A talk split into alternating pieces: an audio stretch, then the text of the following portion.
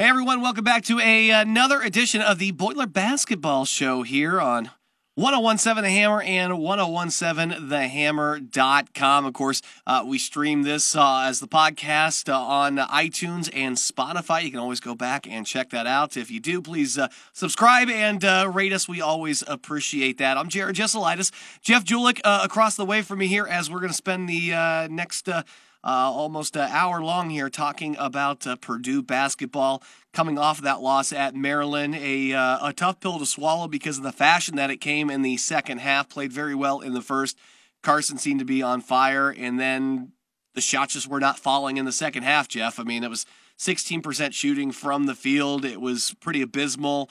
Um, and, and, there's just there's a lot to process from that game uh, besides just the way they shot the ball in the second half. Yeah, absolutely. But you know, coming off that game against Nebraska, team played really well against the Huskers in the second half, and mm-hmm. played really well against Maryland in the first half. And you know, that thirty foot shot that Cline hit at the uh, buzzer gave the Boilermakers some nice momentum going into the half. And and you know, let's not forget, with eight minutes to go, the Boilermakers were only down one point. Uh, you know, they just had eight minutes of bad basketball, and they didn't. You know, I heard Alan say this the other day. And it's absolutely true, and that is, if you don't hit your shots, you don't look very good, and the the Boilers were missing a lot of shots, and uh, you know I still don't know how uh, Grady Eifert's three pointer came out. I mean that Goodness, ball was, defied physics. I want yeah. an investigation immediately into that end because Maryland shot terribly uh, on that end in the first half, and then they switched sides and Purdue shot terribly. Yeah. I demand an. Uh, I need a blue ribbon committee, an NCAA investigation into what's going on at Maryland. A fact finding committee. Yes. We need one of those. Absolutely. Yes, absolutely. So, but you know, in the end, uh, Penn State came through for us, and uh, get Stan Gable and Betty Childs on a blue ribbon right. fact finding committee. That's a Revenge of the Nerds reference. I, for I you. it. I knew it well. I okay, it well. all right. Just want to make sure. I'm used yeah. to. I'm used to having charters over there. I got to explain all the references. But go ahead. Yeah, but anyway, so you know, and the end of the night, uh, you know, Michigan losing to Penn State, and I guess the only thing you lost there was that you're you're now tied with Michigan State, and and when you look at this remaining schedule, Michigan State looks like they've got uh, uh, a golden opportunity to to roll through the rest of their games. You know, I do realize they got to play Michigan twice, but uh, the way Michigan's playing right now, you got to think Michigan State might be the favorite in those two games, and so. Um, you know, back where we started from, we're still tied in the loss column, which is so important for this basketball team. And you know, this Big Ten is just so so brutal. You know, you saw Illinois go into Ohio State last night and, and oh, they're getting win. hot. They're getting hot. They're getting very very hot, and so I'm so glad that game's in Mackey coming up here at the end Good of the luck month. playing them in the Big Ten tournament. Ah, oh, you certainly you certainly want that buy that uh, double buy so that you uh, don't have to run into them. Well, so, they play their way right out of a Wednesday game, that's for sure. So they're starting Thursday. Absolutely. And so, you know, for the Boilermakers, everything is out there for them. They just need to continue to play, and they got to, uh, you know, take on a, a, very confident Penn State team that'll be coming in here on uh, Saturday afternoon for the E'Twaun Moore Bobblehead Day, big event for the Boilermakers. Looking forward to that. Uh, absolutely. And so, you know, get that back and then uh, set your sight on getting the IU game on Tuesday night, and all will be well with the Boilermakers. Have you gotten a look at the E'Twaun bobblehead yet? I haven't seen like a preview or anything. The, did you? Uh, What do you yes, think? Uh, pretty cool. You know, they've done a nice job with all those bobbleheads. Uh, you know, from the Joe Carroll ones to uh, to uh, you know they did the Coach Keady one and, and so on and so on. But they um, they tweeted that out yesterday and sent those out to the season ticket holders because they're giving those out to the first 2,000 fans. So make sure everybody gets there bright and early to Mackey for that. But uh, you know, it's, it's, nice to see them honor the legends that uh, you know. I'm waiting for the Robbie Hummel one to come out and those kind of things eventually. So. You know, great tradition of Still Purdue waiting basketball. for my Bobby Riddell one for Pete's Bobby sakes. Riddell. Where's you my, may be waiting. my, a, where's you my may Bobby be waiting Buckets a bit one? on that one. it add a little local flavor to it every now and then. But uh, yeah, uh, yeah, I believe E'Twaun's supposed to be in the house. I, I, think somebody told me he's bringing some of his charity kids on down from the thing that he runs. That was the rumor that I had heard. Nice. I, I, can't confirm that at all, but that'll be really cool. I just have I, look when we do these things. I have one one pet peeve when we do these things. Okay, and that is if and this goes for like football too. And I talked to Stuart Schweigert about this when you're when you're on the sidelines and everything if you're getting down there and, Purdue wants to honor you or they're going to you know, give you those sideline passes, courtside seats, one thing I ask, can you put something Purdue on? and if you and if you show up and you're like, hey, I forgot to, and I don't have time to run across the store to an actual merchandise store to do that. Um, you know, they have like they're all over the place. There's a shirt or something someplace. Talk to the equipment guys; they will get you something. put I- something on that just says Purdue. I can't agree with you more. I mean, I can't imagine not wearing Purdue apparel to a to a basketball or football game. I mean, so yeah. Well, it's different for us too because we're not the athlete. You know, they're they're different. But like I remember, and I'm I'm not trying to bag on the guy, but like you know, Caleb came. Remember when Caleb Biggie came back and he had like the overalls and everything and do it. I was, Dude, we gotta put like a hat on or something. Come on. That's a cool look, my friend. You know, they're on the these players are come back. Uh, I I see in college football during the playoffs. You know, and they're uh, uh, they're playing in the NFL. But like, dude, throw a hoodie on or something. Like, and if you're the school at the same time, you're like you you need that because you got recruits and stuff watching, and that's just that, that helps the school. That makes you synonymous with the school there, and that's that's absolutely huge when it comes to recruiting and stuff. Do you know how many times? And I had, uh, I know it's a quick side note, but uh, we, I was talking to my uh, cousin over Christmas, and he's got a son who's um, what Mason's uh, a freshman in uh, in high school, and they said, hey. We'll see if he knows anybody from Purdue. He said, "Who do you think the most favorite besides Ryan Kerrigan? Because he's a huge uh, Redskins fan." And he said, "Oh, Drew Brees." He's like, "Yeah, that's the most famous guy, right?" And I go, I, I don't know because let me educate you on some of the guys. And it's like, oh, really? Oh, really? Oh, well, okay. Like, you know, I don't think the people, some people outside of our bubble realize some of the great names that have come and played both basketball and football here. So that's like whenever they come back, you know, like to get that uh, Purdue shirt on him for Well, something. I will here. be watching anxiously tomorrow to make sure that E'Twaun has on his Boilermaker apparel. I'm still gonna love him no matter what. Like if he's got like a shirt on for like the for the foundation stuff that he runs, I give you a pass on that. Okay, I give 100 percent a pass on that. You can do that, but I mean, like let's at least just throw let's throw a hat on or something. Can we do that? Maybe You know, the other night I, I did Well- see an All-American wide receiver at the ball game. Not to mention any names, but he was uh, he was toting the red on. So, but I'm thinking maybe that's from uh, his uh, early days in high school uh, when he played with Romeo. But uh, but yeah, it was a little bit interesting to see that. But yeah, I agree with you. You need black and gold on when you're at the basketball games. Well, let's go. You spent four years. You gave this place four years of your life. Come on, you're gonna a whole little bit. And you know that's neither here nor there. That's gonna be a good one though. Uh, on uh, Saturday against Penn State, a game that man, you go back and you look at that box score. That was a wonky game in overtime out there in State College because you're out rebounding that one. They had a ton of offensive rebounds, but you shot the ball like 56% from the field as opposed to their 38%. And you still went to overtime, which is just crazy. And, and you know, I mean, Penn State has, has had a ton of talent. You know, they won the NIT last year. They thought this was going to be a great year. They've, They've always had like that one score or Yeah, two, you uh-huh. know, and you're like, man, if that guy just had a couple Yep. of pieces, man, Penn State would be good, but they never put anything around those guys. And you know the Boilers had an 18 point lead in that game, if I'm not mistaken, and, and and Penn State came back and you know and they were not hitting their threes, and all of a sudden against the Boilermakers, as we say this, it seems like every opponent was shooting out of this world as far as hitting those threes and, and making it such a tight game. And the Boilers were very fortunate there at the end to make the play. I mean, you, you know that they called the foul there at the end, we may not have even had that game go into overtime. So.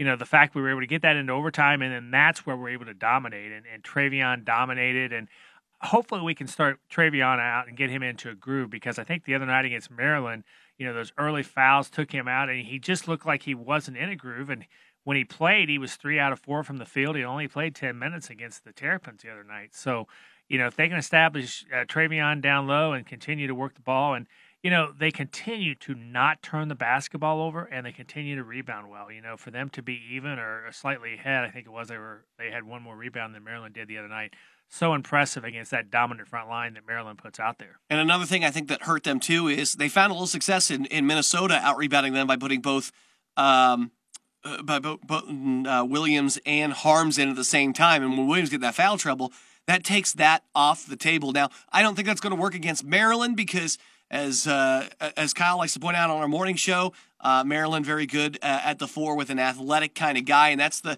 that's the kind of player that Purdue has traditionally struggled against is an athletic four like that and getting out and doing the cover. I don't know if that would have changed anything, but they needed to do something in the second half to to kind of spice things up there, and they were unable to do that. That might have been an option had Trevion not you know been in the foul trouble. And you know, I, absolutely, and I think you know you cannot do that when you have them both in foul trouble. And and talk about Evan Boudreaux. I mean, he gave some quality minutes. I was glad to see him to come off the bench and.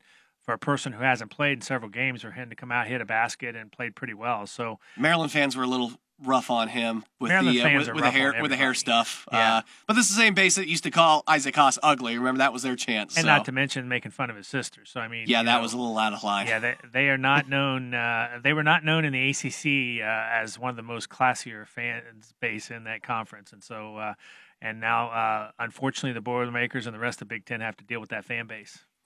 Well, they had to deal with it in the first half because they didn't show up for tip off, clearly. Uh, But they were there in the second. It and was that's, raining. that's Come us. on, you know, raining. You can't come to Oh, a basketball let's game stop when it's that. raining. All right. Hey, we got a. Uh, here's what we're gonna do. Uh, we got Alan Karpick uh, on the Wings Etc. Hammerhead Hotline. The sun is shining. It's a good day. It's a cold day, but it's a good day, and, and uh, always good to talk pretty basketball with you guys. Hey, before we get into uh, the, the team and the matchup and everything uh, this week, and uh, I do want to point out goldenblack.com. You, you you got you, you actually got your hands dirty. You finally wrote an article. It's about time you got to work over there. But uh, Yeah, I it, know. it, uh, it it brought up a really good discussion because when talking about how great Grady Eifert is, but you really broke it all down. Uh, who is the goat when it comes to walk-ons at Purdue basketball? And uh, you uh, you did a lot of research on that. So tell me, what did your research indicate? Who is the goat? Well, it's it's Jim Rowinski. I mean, you can't. Here's a guy that comes to Purdue as a true, even more of a walk-on, less preferred of a walk-on than Grady Eifert was. Uh, he's part of Lee Rose's Renegade squad. Comes to Purdue at 6'8", 197 pounds. Leaves at excuse me 6'4", 197 pounds. Grows to 6'8", 240. And not only is he a walk-on, but he ends up being the Big Ten MVP and leads Purdue and Gene Keady to the first Big Ten championship. The Boilermakers picked to be ninth in the Big Ten in 1984, win the conference championship or a share of it with Illinois. And Rowinski gets an article in Sports Illustrated, which back in the day, as Jeff can remember, that was a big deal back then. It was. and uh, it was the deal, the Prince of Pecs, as Curry Kirkpatrick called him. And uh, Jim Rowinski wins, uh, goes from walk on to Big Ten silver basketball and MVP winner. So uh, that, but Grady Eifert don't is no slouch, and, and Grady Eifert is definitely number two uh, in the history of Purdue walk-ons. But you, there's other guys that have started some significant games.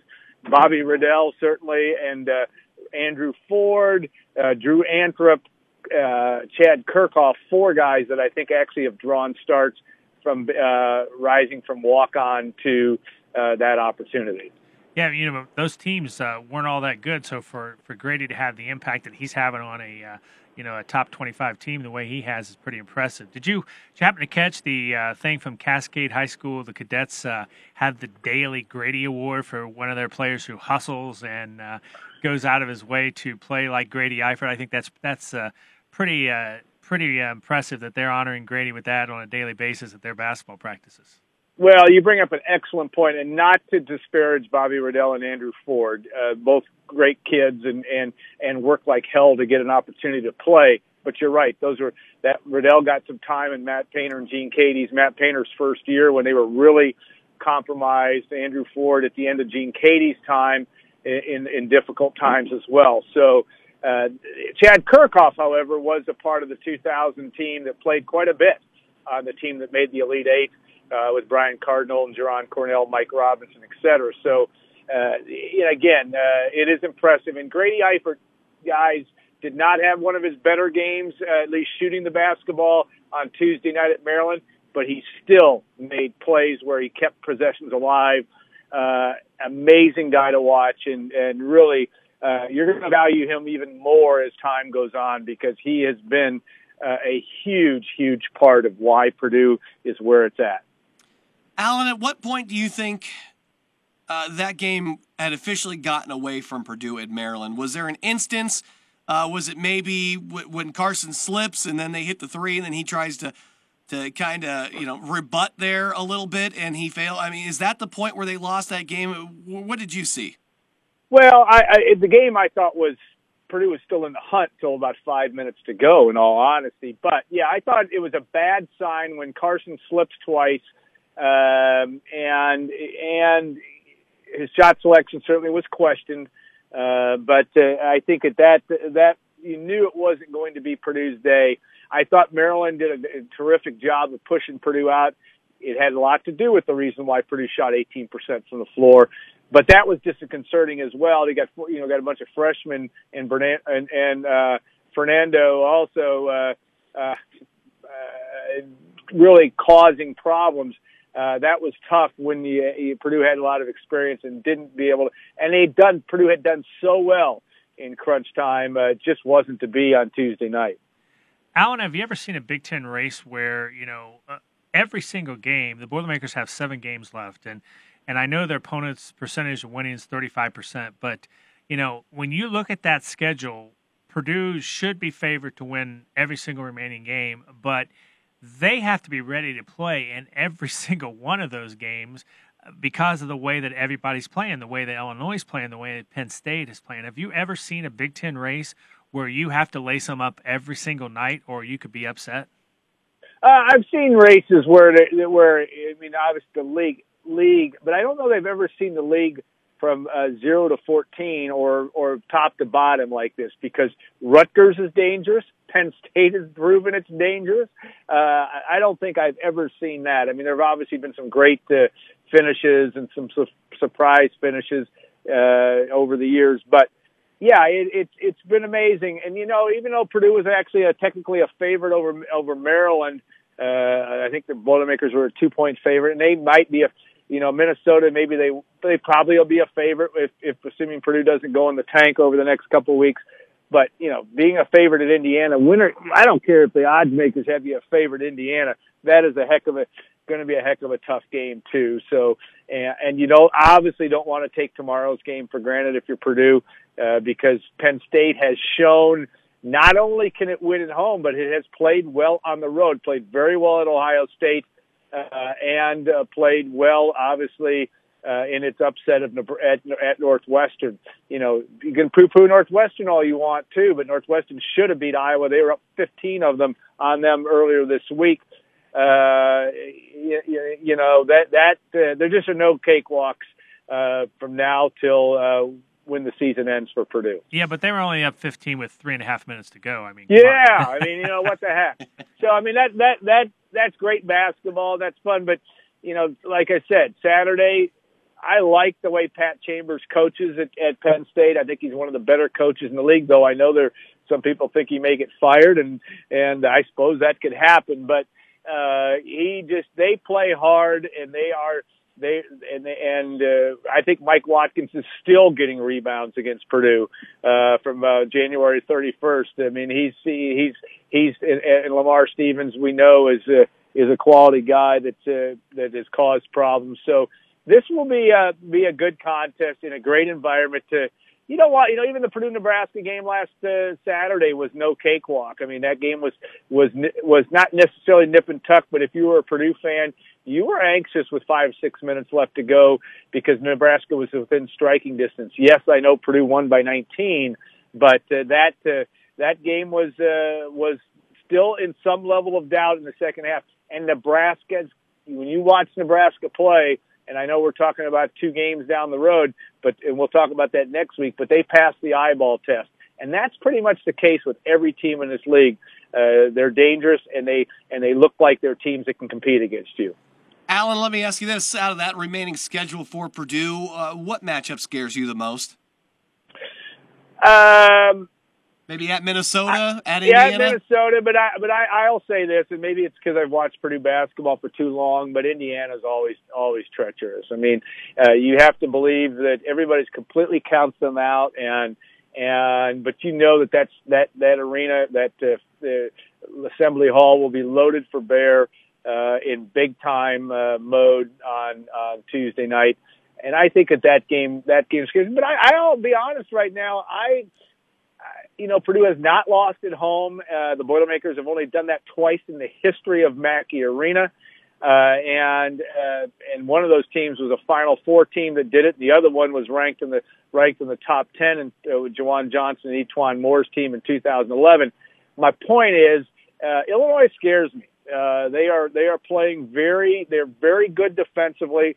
I would be a little bit surprised if they play that well on the road, but they have played well on the road and they just seem to be having a. And if I could pronounce the freshman's name that's going off for them, I, I apologize. I don't Let's even want to try. Come on. But uh, but nope, I don't even want to try. His name's Smith, I think, but he is absolutely no, it's not. You know, he's Romeo Langford. Langford uh, might have thought to have been the best freshman in the Big Ten. This guy, uh, this guy has been uh, Smith, and uh, he has been phenomenal. Uh, and as good as Trevion Williams has been, this uh, you know, again, Illinois is dangerous. They're all dangerous. Even Ohio State. I'll na- I'll name them all. You just never know what's gonna what who's gonna rear their ugly head, and you have to be careful if you're Purdue. And real quickly, Alan, uh, have you ever seen potentially an, a four and ten IU basketball team take on a, a uh, potential eleven and three Boilermaker team uh, in a Big Ten race like this? You know, there. I think that Robbie Hummel uh, in, in, in might have been in 2009. It was a 78-75 win uh, that Indiana might record in the league was down, and they darn near beat Purdue. And uh, uh, back before uh, uh, in, Geordie Hulls and those guys were just getting started. But yeah, it it it it, it hasn't happened very often. And and again, Indiana's got talent, and we know that. And and if they figure out uh, on the right night how to play and how to shoot the basketball, uh, it will be dangerous. Uh, that game scares was scare the living does scare the living heck out of me. And if you're a Purdue fan, it should. But but I'll also say to, to tomorrow is dangerous too. You just better be ready because uh, if you're not, somebody's going to knock you off. Alan Karpick at goldenblack.com, a great resource for the fans. Uh, make sure you go and check it out. Alan, we always appreciate it. Thanks so much. Guys, I always appreciate being on the show. Have a great rest of the show. Thanks, bud. All right, so uh, that was Alan Karpick there before. Did a, a uh, great job of helping us uh, break down this. I love his goat. If you haven't read that goat article, uh, by the way, that's greatest of all time. If you're one of those old people, like he didn't write an article on goats playing at Purdue. Uh, that's that's the abbreviation. I was thinking it. maybe we were going into 4-H here or something. I mean, come on. So, uh, and he started to lead in a little bit to what's left. Uh, obviously, the Penn State game is the immediate concern, but uh, you turn around on Tuesday, and he's never easy about going into Bloomington, no matter uh, what Purdue is and what IU is. Uh, remember last year we had a big winning streak, and then we're getting ready to set the record, and it was going to be at Bloomington to do it. And I remember he was really freaked out about that game.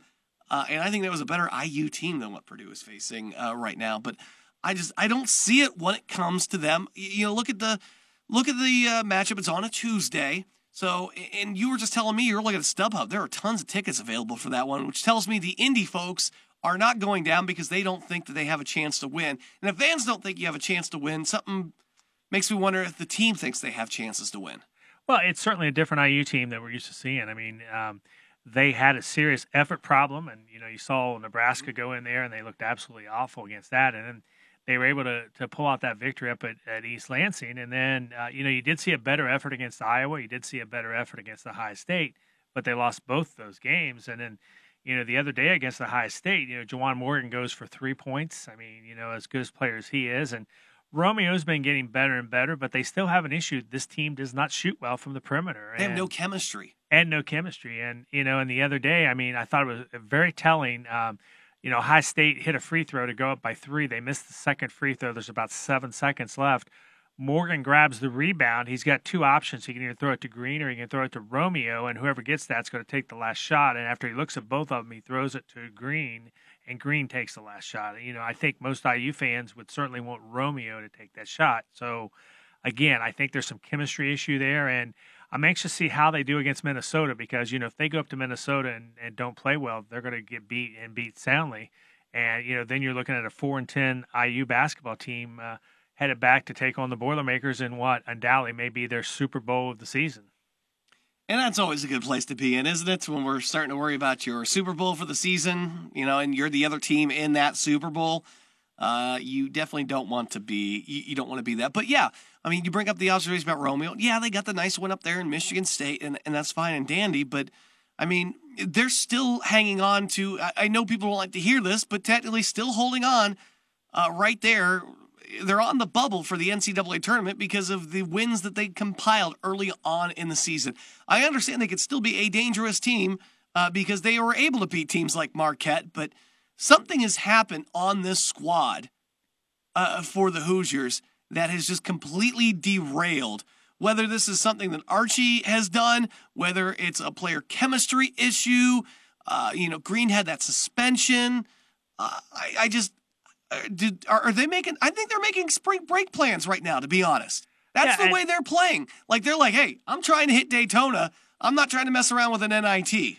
And you know, and the issue is, I mean, they have to put 68 teams in the tournament. And if this had been a normal year, when you get to the bottom of the bracket this year, that's why you're talking about Nebraska and you're talking about IU and Minnesota being in the tournament because on paper, their quality and their quad one wins puts them in a position to to be a team in the in the NCAA tournament. A normal year, that doesn't happen, but this IU team plays really good defense at times, but their offense is very, very stagnant. And you know, Purdue's got to take care of the basketball and not let them get the breakouts because that's how they scored points against Ohio State.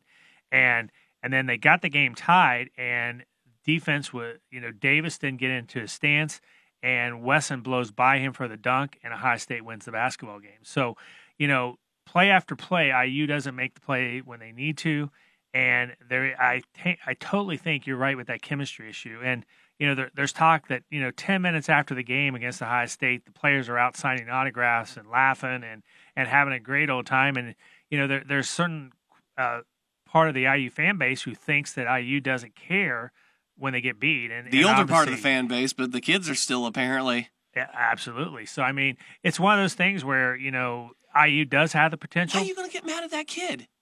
Why are you going to get mad at that kid?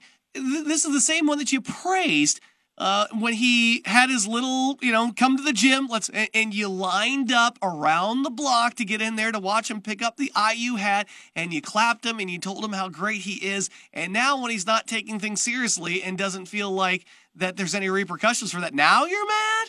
Well, you praised him for one reason. You praised him because you thought he was going to come to IU, win a lot of basketball games as a one and done, and lead your team to the Elite Eight or the Final Four.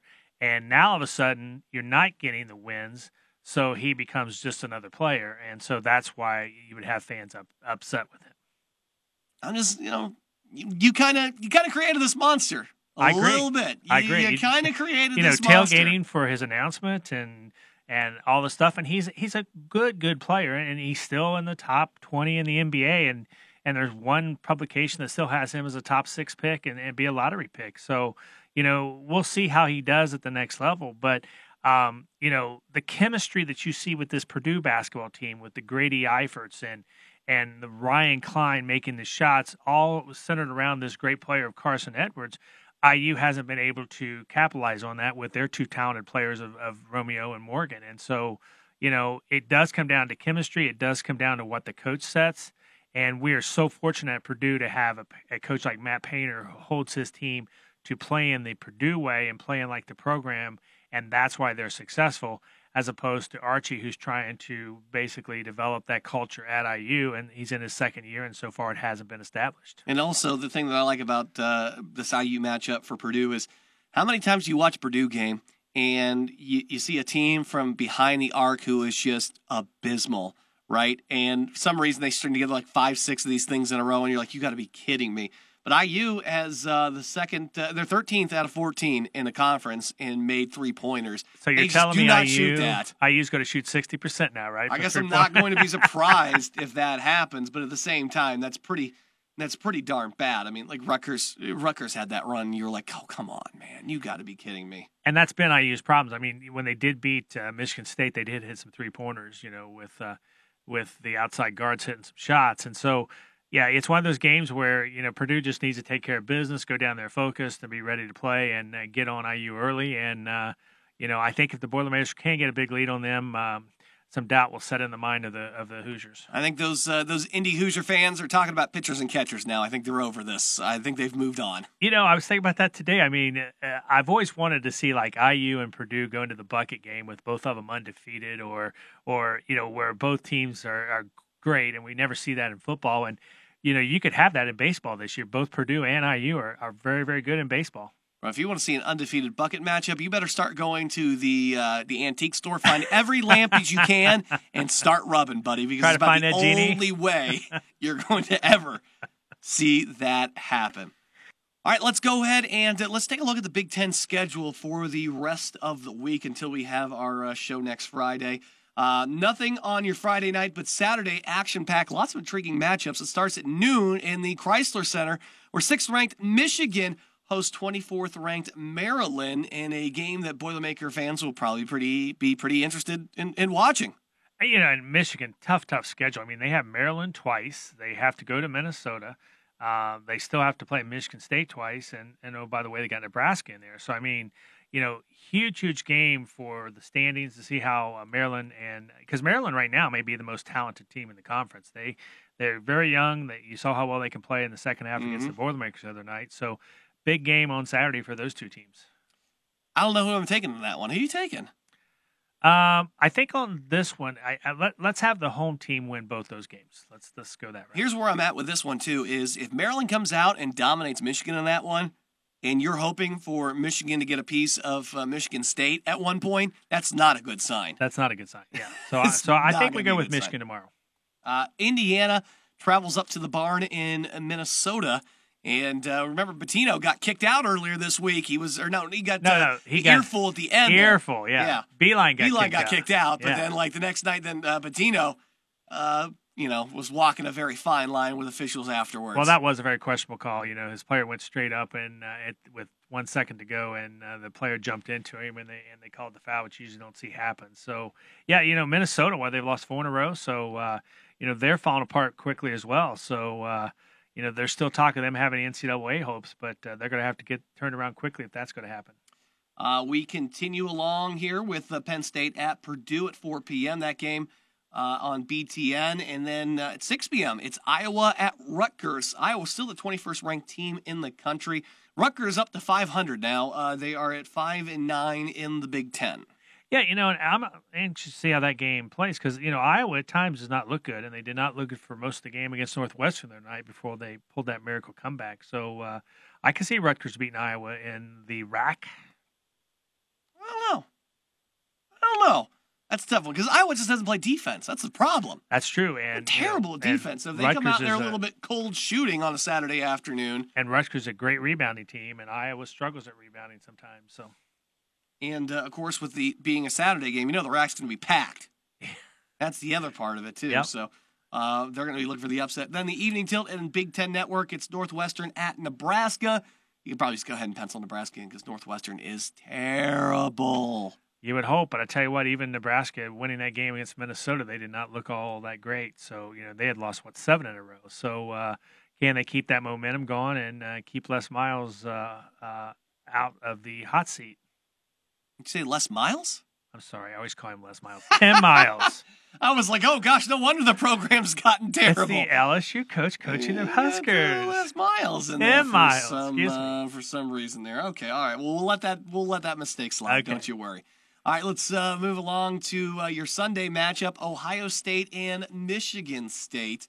Um, uh, we all know who Purdue's going to be rooting for there.